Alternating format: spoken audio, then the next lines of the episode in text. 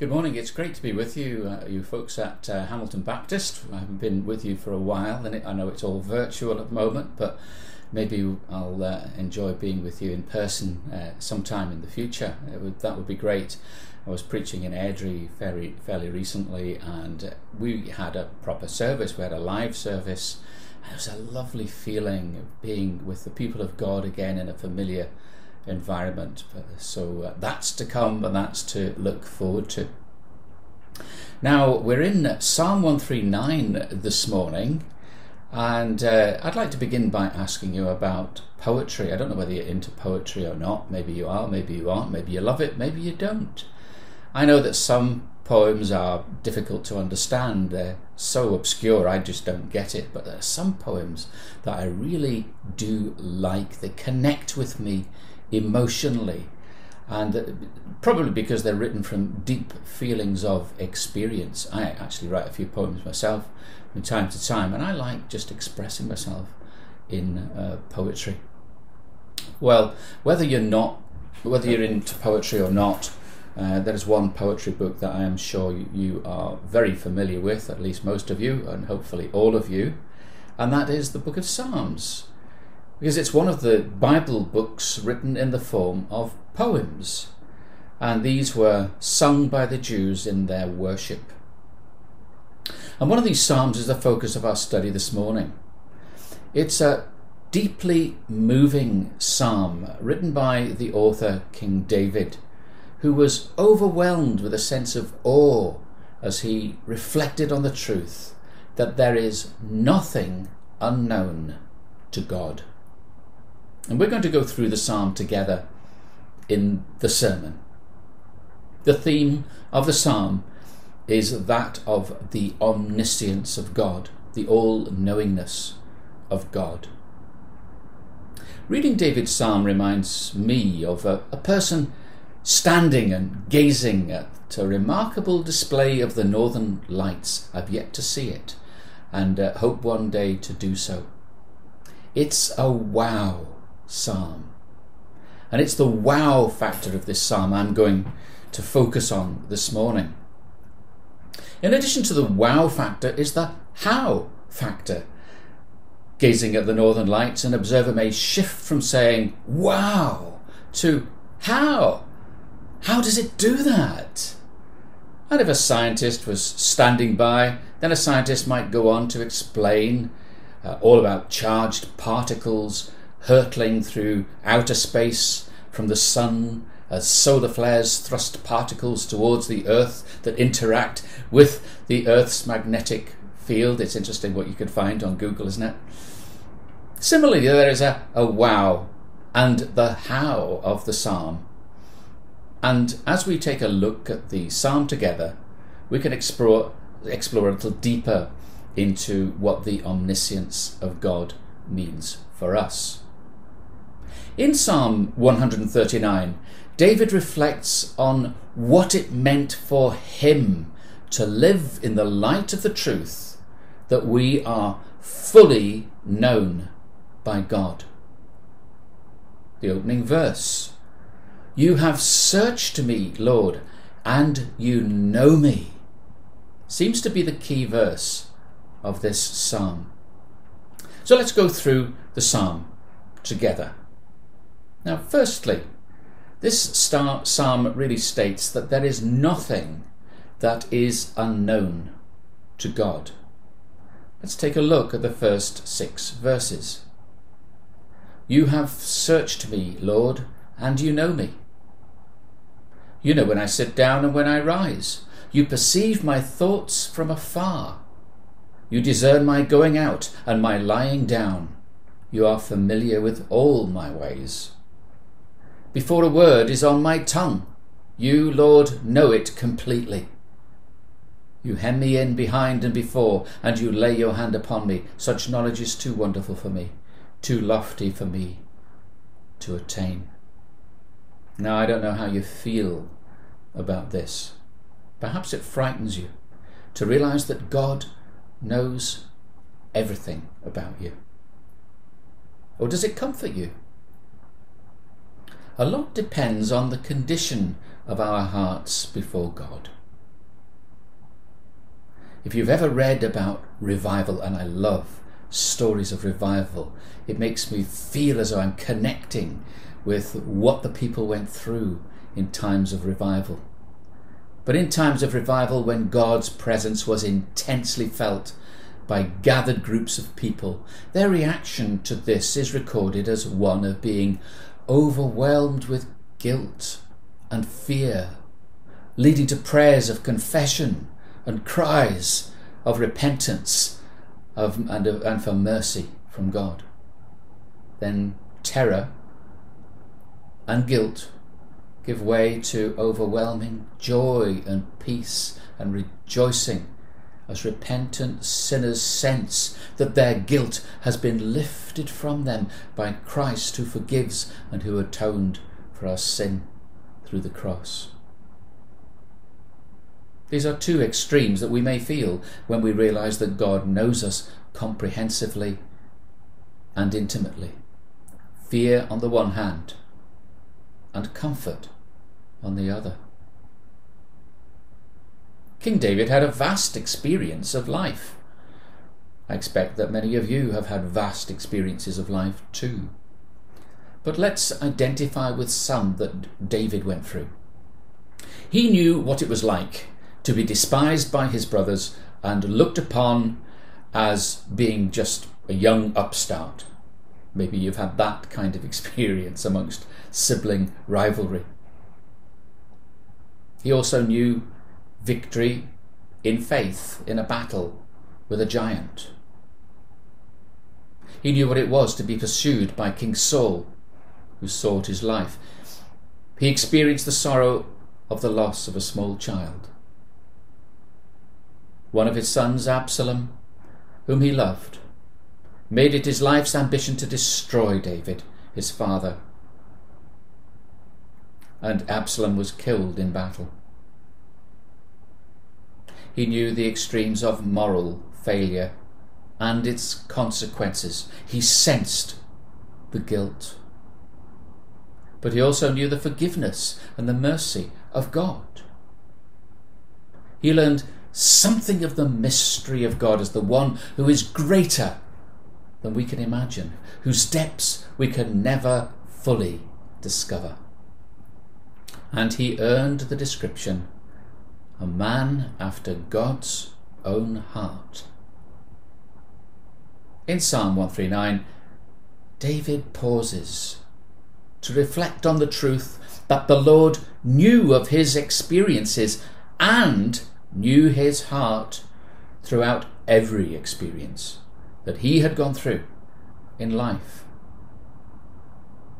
For us, knowledge of the omniscience of God can be extremely challenging in the hour of temptation, extremely frightening in the hour of failure, but extremely comforting in the hour of need and extremely helpful in the hour of prayer. All depends on how we stand before God. One of the great benefits of speaking with a trained counsellor, and some of you may have experienced this yourselves, is that a counsellor is able to offer us themselves to listen to us with genuineness and empathy and acceptance. A counsellor will seek to enter into our world. They're there for us, they don't judge us, and they seek to gain insight as they empathize with us. And who better than the Lord Himself to be our counselor? He is the wonderful counselor. He knows us far better than we even know ourselves. The Lord enables us to better know ourselves as we spend time in His presence. It's pointless trying to hide anything from God. King David was very aware that God knew him completely. God knew all about him even before he was born. He had searched David and he knew him. What else can we learn about the omniscience of God from this psalm, other than there is nothing unknown um, that there's nothing that, that God does not know. Well, there is also nowhere that is unseen by God. There is nothing that is unknown to God. There is nowhere that is unseen by God. Let's look at the next few verses. Where can I go from your spirit? Where can I flee from your presence? If I go up to the heavens, you're there. If I make my bed in the depths, you're there. If I rise on the wings of the dawn, if I settle on the far side of the sea, even there, your hand will guide me, your right hand will hold me fast. If I say, Surely the darkness will hide me, and the light become night around me, even the darkness will not be dark to you. The night will shine like the day, for darkness is as light to you. This truth in these verses is closely related to another attribute of God God's omnipresence. But staying with the theme of the omniscience of God, this means that there is nowhere that we can hide from God in terms of the knowledge of God. He sees us everywhere. Once again, this can either be scary or reassuring, or it can be both. It's challenging when we experience temptation, it's frightening if we yield to temptation and sin, but comforting if we feel we are alone. save we feel we are alone, and extremely helpful in the hour of prayer. We are never alone. There is no place that God does not see us. In Psalm 77, we read these words Your thunder was heard in the whirlwind, your lightning lit up the world, the earth trembled and quaked. Your path led through the sea, your way through the mighty waters, though your footprints were not seen. We know that that's the theme of a popular poem. But the truth that lies in those few words. Your footprints were not seen. The Lord is always with us. Sometimes it feels as though He's not, but He is present, always. And in the words of a song by Matt Redman, we also can say, as perhaps we sometimes sing, never once did we ever walk alone. There is nothing that the Lord does not see. In fact, it is one of the names of God. One of the names of God is El Roi. The story is found in Genesis chapter 16.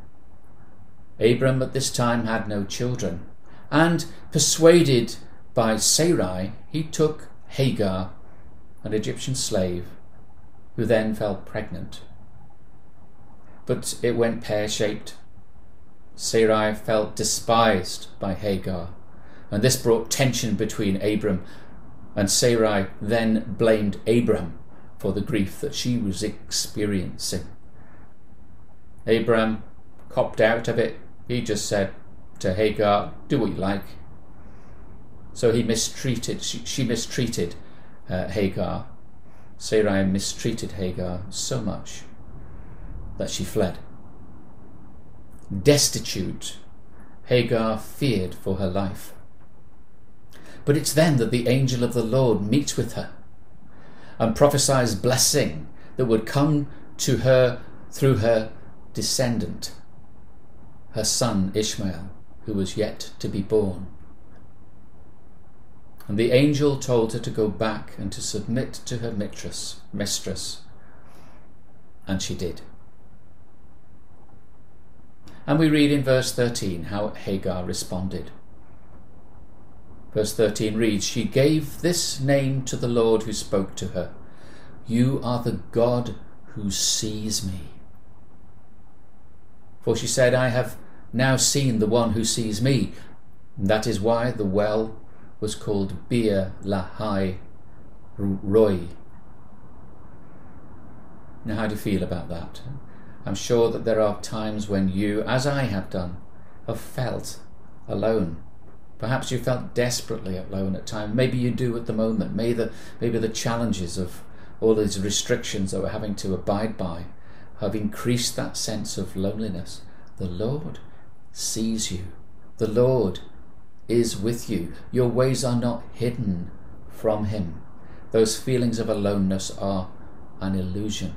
There is nowhere in this world that is hidden from God, and there is nowhere you can be that you are not seen by the Lord who knows your heart. King David knew both the challenge and the comfort that comes from this, because there were times of moral failure in David's life. God sees everything and David's sins were exposed by Nathan the prophet, to whom they had been revealed. Yet there were also times in David's life when he felt um, differently to that. When he felt in distress, when he was going through grief and trouble of his own. And he was able to write in Psalm 23 even though I walk through the valley of the shadow of death, I will fear no evil. For you are with me, your rod and your staff comfort me. Where else in Scripture do we find references to the omniscience of God? Well, this could be a Bible study in itself.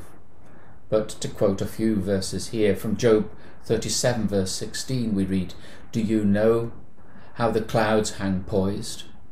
Those wonders of Him who has perfect knowledge.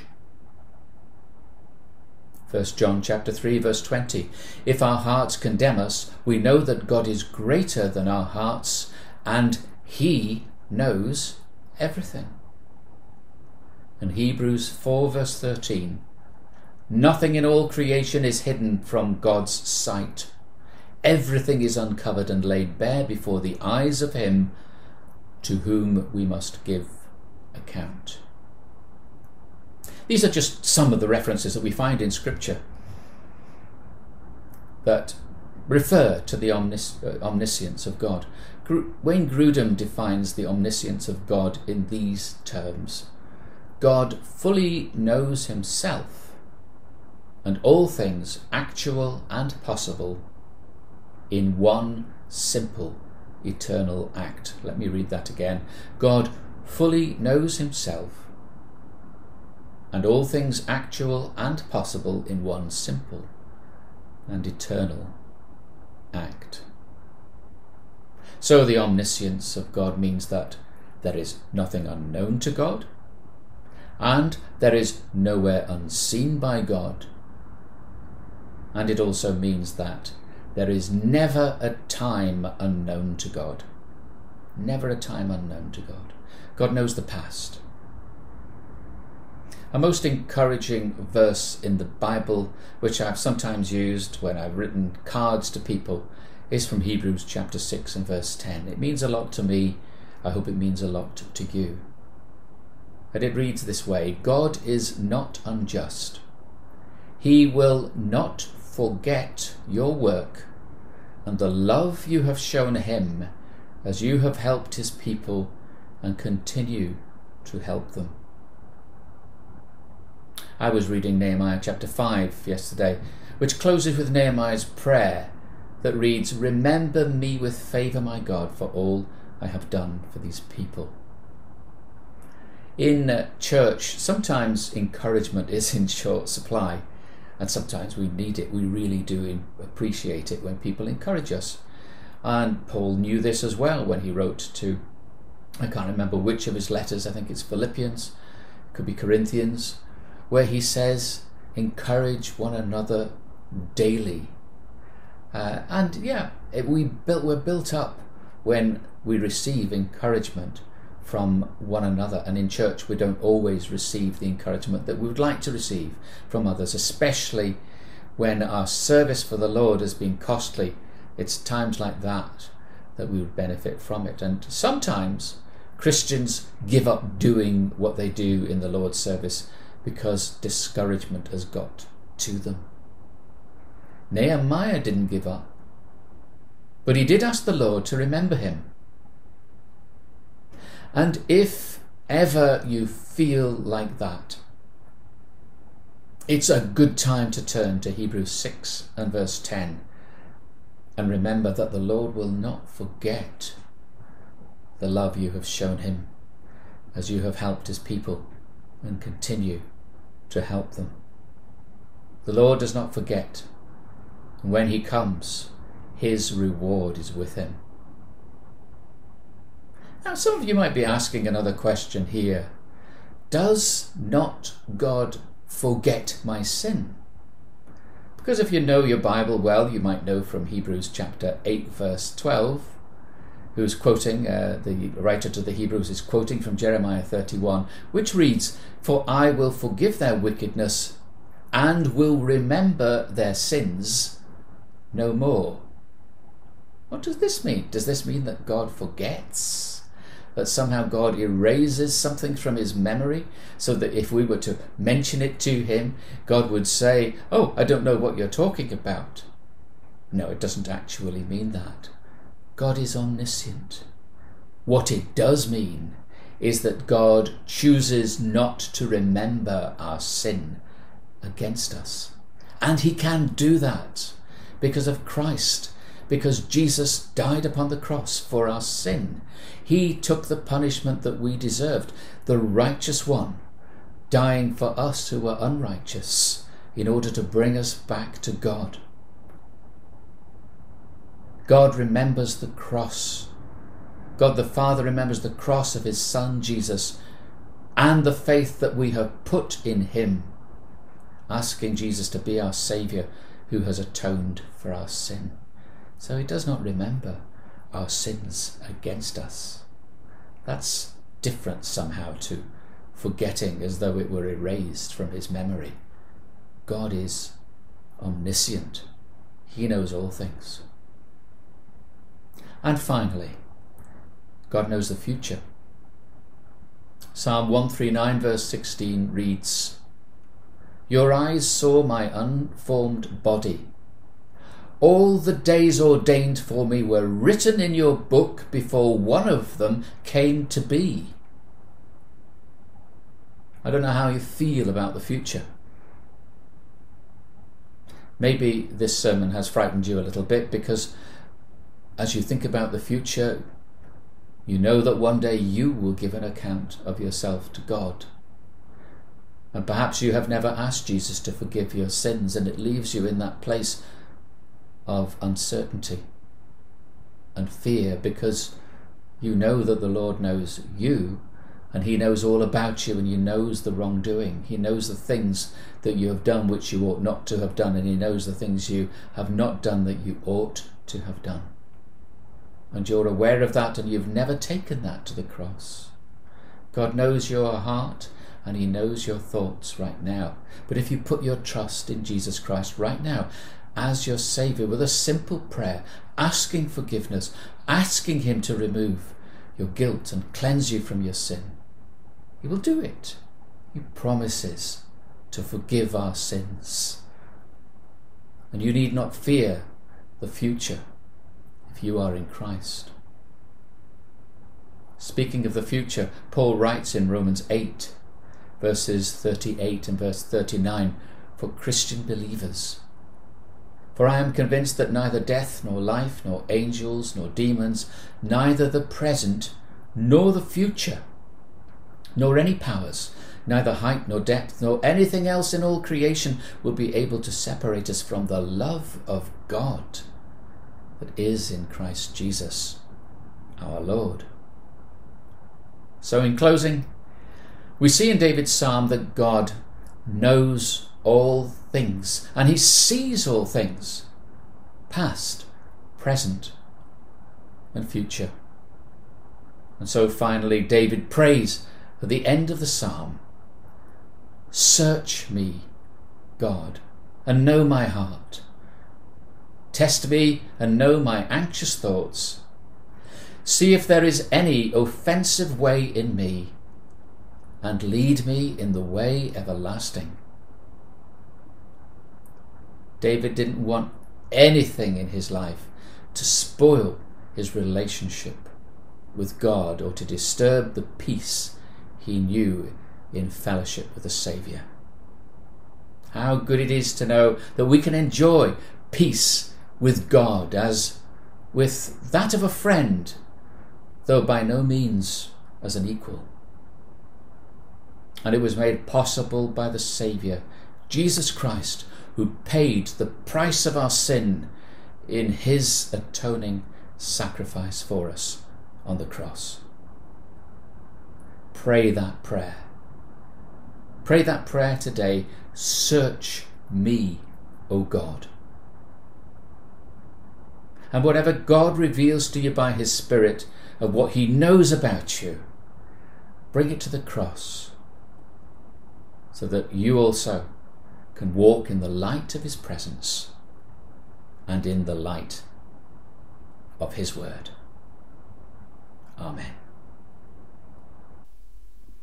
Our sincere thanks to Nigel for opening up God's Word to us this morning. Let's close our service now with a benediction. To him who is able to keep you from falling and to bring you faultless and joyful before his glorious presence, to the only God our Saviour through Jesus Christ our Lord, be glory, majesty, might, and authority from all ages past, and now, and for evermore. Amen.